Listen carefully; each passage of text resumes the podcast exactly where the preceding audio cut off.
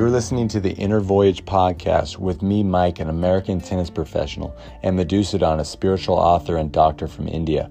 From completely different backgrounds, we've come together to talk about a wide range of topics.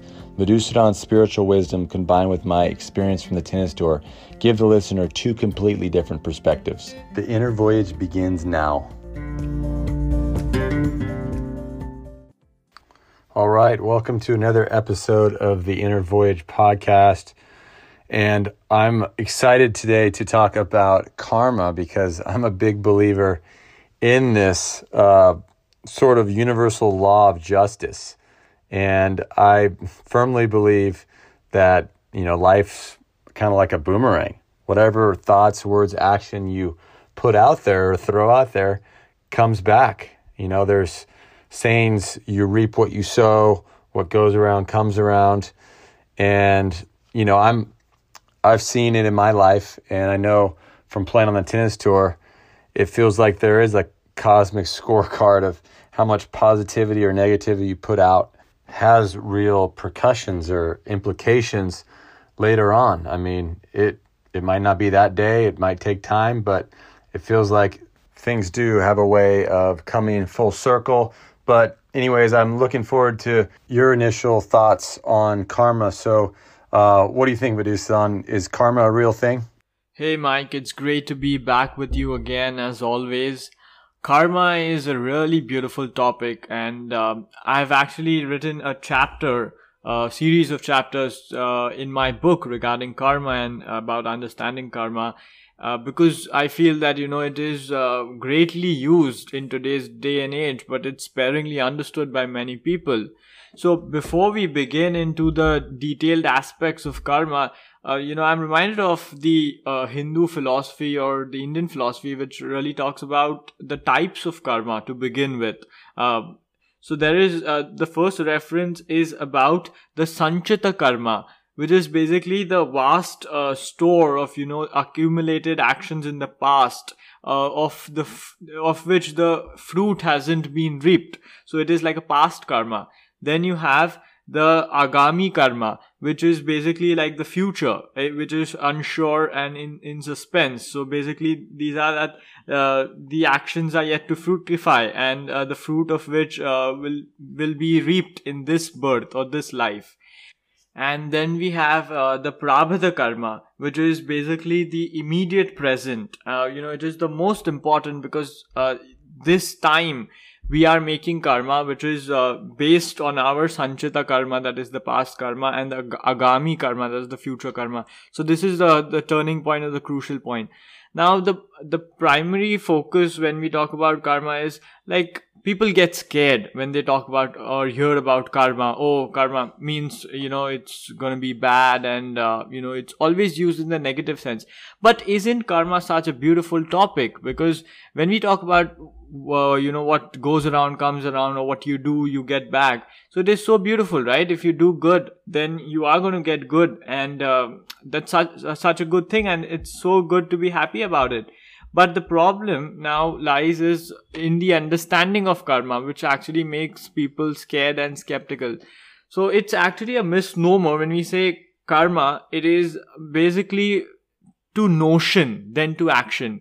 Because I feel that our thoughts determine karma more than our action. Now, to elaborate this further, uh, you know, just take for an example that you have a doctor who uh, cuts your stomach in order to cure you, and you have a robber or a thief who cuts your stomach to steal you. Now, the action of the robber and the doctor is both the same, both are cutting your stomach, but the intention or the notion or the thought behind that action determines the karma. So in the in the case of the doctor, we tell it's a good karma, but in the case of the robber or thief, we tell it's a bad karma so that that, that is of primary focus and importance that uh, we should understand that our notions determine our karma so it is not necessarily that uh, you know what we do is building our karma. But rather even with the positive mindset or positive thinking we can make great karmas for ourselves. Now some of the skeptics out there might be you know who want to manipulate karma might be thinking that uh, you know let's just have good thoughts and uh, you know maybe do wrong actions and steal and stuff and uh, you know god knows what so for that, uh, I have, you know, I have dealt with this question prior as well. So for that, uh, it is of primary importance to understand that you can escape anybody. You can tell lies to anyone. You can escape from anyone, but you cannot escape from your own mind. And the logbook of this karma or the balance sheet of this karma is in your mind because you know if you're doing wrong and even if you have a positive mindset the guilt factor will play and the mind will keep reminding you that you have cheated you have manipulated and that's when you know you're going to, you're bound to have the negative thought and you're bound to uh, you know have the consequences of karma. So that was my initial thoughts on karma. Uh, however uh, I would like to know your experiences uh, that you've had with karma, and now that we understand that it's more to do with our notions than the real actions. So, if um, anything that you have experienced in the past. Yeah, I totally agree with you, Madhusudan, that sometimes with bad karma, it's the inner feelings that, that are the worst and the most damaging. It's that emotional suffering of carrying that guilt or remorse. And, you know, when it comes to the tour, you know, you play matches, and a, a lot of times there's a decision wh- whether to be fair to your opponent or not, treat your opponent kindly or not, and you should always try to do good and be good because I feel that it does come full circle. I think good does prevail in the end, and it's tough to win a match and have those feelings of, of guilt. I, I, you know, I treated my the umpire wrong. I treated my opponent wrong. So you always want to to lead with the right foot forward. Um, you want to be nice to fans. Treat everyone with respect, whether it be drivers or tournament officials or or whatever. And you know you want to leave a, a legacy on tour where people can you know look back and say, you know, this guy was a great guy. He um, did all he could to give back to the game. You know, I, I think your um, accolades are, are forgotten, but um, what really stays with people is how you were as a human being. So, um, with that said, you know, I think guys that I look up to are, are guys like Roger Federer, Rafa Nadal. These guys play hard, they play um, with a lot of class. You know, they're fair, they treat all their fellow competitors with a lot of respect. You know, Roger Federer will have a conversation with you you know, an hour before he's playing the finals of Wimbledon per se. So he um, gives back with his time, and um, he sees, you know, the tour and other people outside of his personal bubble. He has a better perspective where he, you know, he just treats people how he wants to be treated, and so that that's key because I think tennis can be a very uh, self-absorbed sport where you're always worrying about how you're feeling, how you're doing. It's it's so competitive out there, and you're always trying to get ahead of the next guy. But to um, you know have some care toward your um, opponents, have care toward other people, and get out of your personal bubble. But with that said, Medusa, in in my view, I think good karma comes from more of a selfless way of thinking and acting, and bad karma it comes from selfish thinking and actions. But uh, what do you think the best ways to deal with karma are? So, when we talk about how to deal with karma, we must first understand that how and why is karma formed. So, karma is formed due to our thoughts and it is formed as it wants to teach us something in this lifetime the lesson is of primary importance. And the situation that is uh, the so-called situation that is created with our mind you know the, the surrounding you know which might seem unfavorable is actually trying to teach us something. And once we get that lesson we transcend. We move toward the next level of karma or uh, the new life that uh, is waiting for us so until we learn that, uh, karma is always going to be that there. So now uh, the beautiful reference of dealing with karma comes from uh, Ramana uh, Maharshi, he, who was a great Indian philosopher. So once uh, he was diagnosed with cancer And uh, the moment uh, the doctor told him that uh, you know you have cancer and maybe you won't be you won't be able to survive after this and stuff like that, he used to laugh. And uh, anytime his uh, disciples used to come him come to him and talk about cancer, he he just used to laugh it out. And people were worried because at that time uh, India was not so well uh, medically equipped that we could uh, you know de- uh, uh, I mean cancer was considered as uh, even today it's considered as a killer. And you know there is not much cure you know that can get you out of it. But he always used to take it as laughing uh, so once when the disciple asked him that uh, why you like what is uh, this? Like why do you take it so lightly? So that time Ramana uh, maharshi told him that it is uh, my karma that is come in the form of cancer and it is trying to teach me something. And the day i realized that this was my lesson out of it and uh, you know it's gonna go. So why don't i take it, take it as a learning and you know embrace it? Because I know that this is not going to stay for long. Uh, you know, it's killing my karma. Like, uh, you know, it's getting nullified. It's getting, it's coming to zero.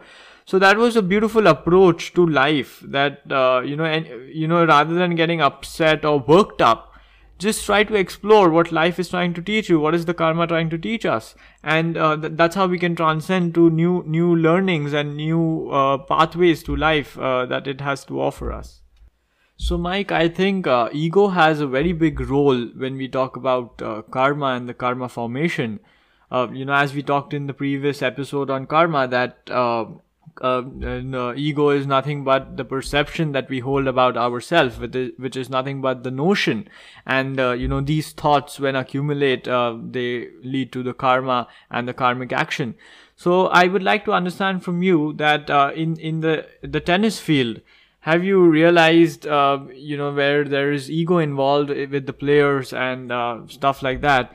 Does karma hit back? Or uh, you know does karma really be favorable f- to those who are really uh, helpful and supportive or something like that? If you can just throw some light upon that. That's a great question medusa and i think the ego can be heavily prevalent on the tour. Tennis is a very selfish sport. Um, just the nature of it because you're always worried about performing and taking care of you because to win on tour it's it's a lot of effort. And so it can almost be a 24 hour a day job of of eating sleeping working on your mind strategy your game. And so you know that's not very uh, conducive to being uh, super generous and kind to people because if you're always thinking about you then um, you know you're in your own world and you're very self-absorbed. So um, I think the greats have a way of, of balancing this. A lot of great champions know how to turn on the selfish nature um, and then turn it off. And with the ego, you know, it, it's it's a mechanism that protects you, and it's always worried about your, your safety, and um, you know, it's it's worried about being in danger and the scarcity uh, fact. And you know, the tour can be a, a tough place because a couple bad tournaments and a, a, bad run of matches, and you can lose your job. So you have to have a, a perspective on this, and you have to know when to snap out of this this selfish nature. Some guys can't do it. You know, you see them; they're they're in their um, they got their headphones on in the locker room and they're just walking around and it's like me against the world, you know. And some guys are very jealous when um, other players are winning. They they won't congratulate them for winning tournaments, and you know that's that's not the way to live. I, I think the the way to be the most happy is to have you know good intentions toward other people and give back when you can. Um, I have a lot of respect for Andre Agassi. You know, he devoted a lot of his time and his, his energy to raising money for kids and he started uh, his foundation and he really set the example for a lot of these um, top players to give their time and um, devote their energies to making a difference in the world and, and helping kids or, or whatever cause. Um, but yeah, he Andre Agassi inspired my brother and I to start the Bryan Brothers Foundation, where we raise money for kids and their and their education and try to get them in universities. And so yeah, this is um, the ego can really take hold if you're not careful, um, just because of the the selfish nature of tennis and the fact that you're you're usually out there on your own on an island. You have people catering to, to your needs, and it's easy to, to blow off um, thinking about other people. With that said, I would like to add in that our notions are determined by the five senses, and in order to have conscious karma, we need to be conscious about these five senses and uh, not developed unconscious notions and thoughts that lead to the, you know, unconscious karma, which is beyond comprehension and we don't uh, understand that. So with that said, I think it was a wonderful episode on karma and thank you so much, Mike, for your inputs and we'll see you all for the next episode.